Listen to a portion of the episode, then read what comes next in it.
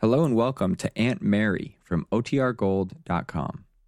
This episode will begin after a brief message from our sponsors.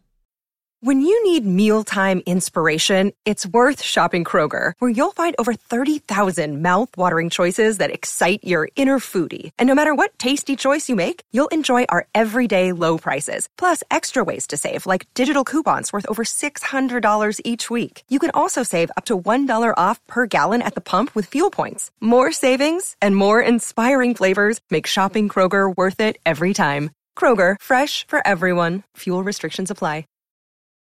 Wyndham Hotels and Resorts makes travel possible for all. Whether it's the long haulers looking for a great cup of coffee, a roomier rest for the on a whim road trippers, or a place to make summer memories with the whole family. No matter who you are, where you're going, or why, with 24 trusted brands to choose from like La Quinta, Days Inn, and Super 8, your Wyndham is waiting. Get the lowest price at wyndhamhotels.com. Restrictions apply. Visit website for more details. Another day is here, and you're ready for it. What to wear? Check. Breakfast, lunch, and dinner? Check. Planning for what's next and how to save for it? That's where Bank of America can help. For your financial to-dos, Bank of America has experts ready to help get you closer to your goals. Get started at one of our local financial centers or 24-7 in our mobile banking app. Find a location near you at bankofamerica.com slash talk to us. What would you like the power to do? Mobile banking requires downloading the app and is only available for select devices. Message and data rates may apply. Bank of America and a member FDIC. Now for our story. Jessie Calvert stood by the window of her room in the 11th Street house in Wakefield. Her husband Ben had left her rather abruptly a moment ago, after Jessie had noticed the figure of Bill Meade below on the street, walking away from the house. She'd heard Ben go down the hall to Kit's room, and a few minutes later the front door slammed. Jessie knew that Ben must have followed Bill with the intention of bringing him back, delivering him to his daughter. But she had a feeling Ben's mission would be unsuccessful. And so Jessie was secretly feeling very pleased as she walked down the hall, knocked on Kit's door, and was admitted. Kit was looking very attractive, but rather upset in a becoming negligee. Well, Kit, welcome home. Mind if I come in for a moment and pay you my respects? Not at all, Jessie. Sit down. Thanks. Well, you're looking fine, Kit. Thank you. Of course, you look rather pale. But then I suppose the trip was tiring. I won't be keeping you up, will I? I hadn't intended going to bed yet. Well, that's nice. I did want to have a little chat with you. I hesitated to come in earlier. Didn't want to intrude on the family gathering. But uh, I see it isn't a gathering anymore. Where's Ben? Dad left a few minutes ago. I thought I heard the front door slam. I wonder where he could have been going at this hour. I haven't the faintest idea. Doesn't Dad check with you when he goes out? I saw Bill in the kitchen when I came in this evening. Did you? Yes. He told me the good news about the baby. I'm so happy to know everything turned out well for you. Everything's fine, thank you. It's wonderful the child is healthy. I suppose you're sure of that. Yes, Jessie, I'm sorry to disappoint you, but the baby is perfect. Why, Kit, what an unkind thing to say. Not unkind, just accurate. Well, why should I be disappointed? I think it's wonderful. I'm dying to see him. Does he look like the Calverts or the Bowmans? He looks like the Meads. Oh, that's nice. Bill's a good-looking boy. Well, I'd love to see the child. He's asleep. Well, I can see him in the morning. I hope you like what I did with the apartment. Yes, it's very attractive. You did a very satisfactory job. Thank you, Kit. Yes, your taste is in evidence everywhere. You couldn't have done a better job if you'd been doing it for yourself.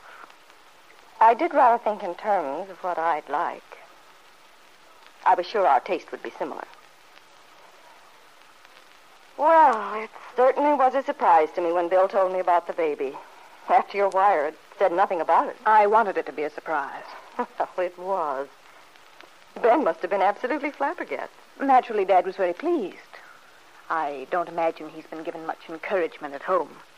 Encouragement? What do you mean? I mean, Jessie, I doubt that you helped him to think that things would come out as he hoped. Well, I didn't want him to have any false hopes, if that's what you're getting at. And of course, after he talked to you on the phone, it looked pretty dubious. Well, I knew it was time for the baby by then, and The I baby didn't- was already born then, Jessie. I simply thought it would be fun to surprise Dad, as I told you. How old is the baby, Kit? He's nearly a month old. I see. And did you have much trouble at the hospital? Nothing spectacular. Everything was quite usual. Must have been a nice vacation for you out there in California while you were waiting. All your friends. I didn't look up my friends while I was there. I see. I didn't feel much like seeing people. Oh, that's too bad. Well, it might have been fun to see some of them. That wasn't my purpose, if you'll remember.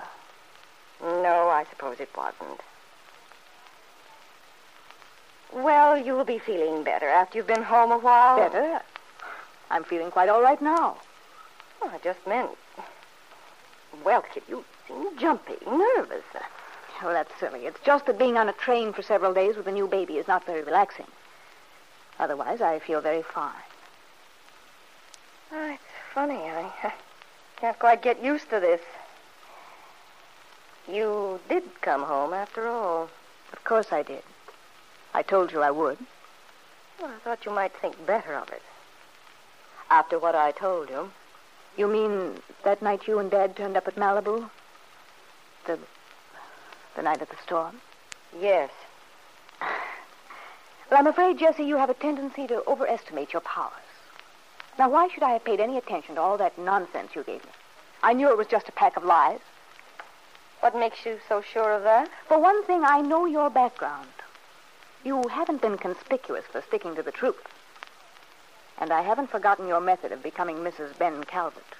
Well, the fact remains, I am. Yes, you are. And much good may it do you.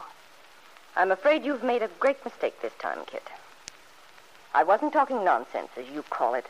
You'll find that out quite soon. Will I? What makes you think so? Oh, a lot of things. You know, Jessie, I'll admit I could never like you. But I might be able to have some respect for you if you just stop pretending. Well, I'm not pretending. Oh, yes, you are. You know very well you've gone to every length possible, used every means you could think of to keep me from coming back to Wakefield. Well, you failed. I'm back, and I'm going to stay. Then you think you've proven me wrong. I know I have. Oh, I know why you wanted to keep me away. After you forced Dad to marry you by telling him a lot of lies, managed to worm your way into this family, you don't want me around to spoil your thunder. True, I don't want you in this house, Kit. I'd be a fool to the way you've always treated me. But if you think I lied to you when I told you about Bill, you're very much mistaken. Jessie, it's no good. It's too late to frighten me with that routine. You see, I've caught up on quite a lot of local gossip since I've been back this evening. For example? For example, I know about Peggy Douglas's running around with this writer. That spoils your story to begin with. Remember, you tried to give me the impression that Peggy was seeing Bill. Well, it's true that Peggy and Nicholas Dorn are friends. But they're not married, you know. So? In other words, a lot of things can happen. Besides, I fail to see that Peggy's going around with another man has anything to do with your marriage to Bill. Talk about my pretending, Kit. Don't you think it's rather foolish of you to keep up this pretense with me that everything's just dandy with you and Bill? I've had several long talks with Bill, and Bill I- would never tell you anything. Well, maybe he doesn't confide in me. But Bill's not very good at deception. I can read a lot between the lines from the things he doesn't say. Oh, by the way, where is Bill? Didn't I see him leaving the house a while ago? Did you? I hope you're not going to pretend that he rushed off to get his toothbrush. You're not going to tell me that Bill intends coming back to this house to stay. I see no reason to tell you anything, Jessie. But you're forgetting something rather important. Bill has a son now. Oh, yes.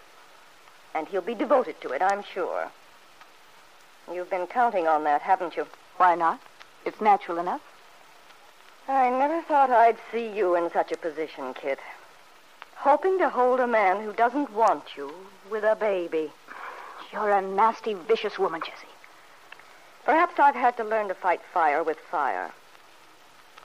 However, I'm sure of one thing. Your returning to Wakefield isn't going to change Bill's feelings. Baby or no baby, Bill's through.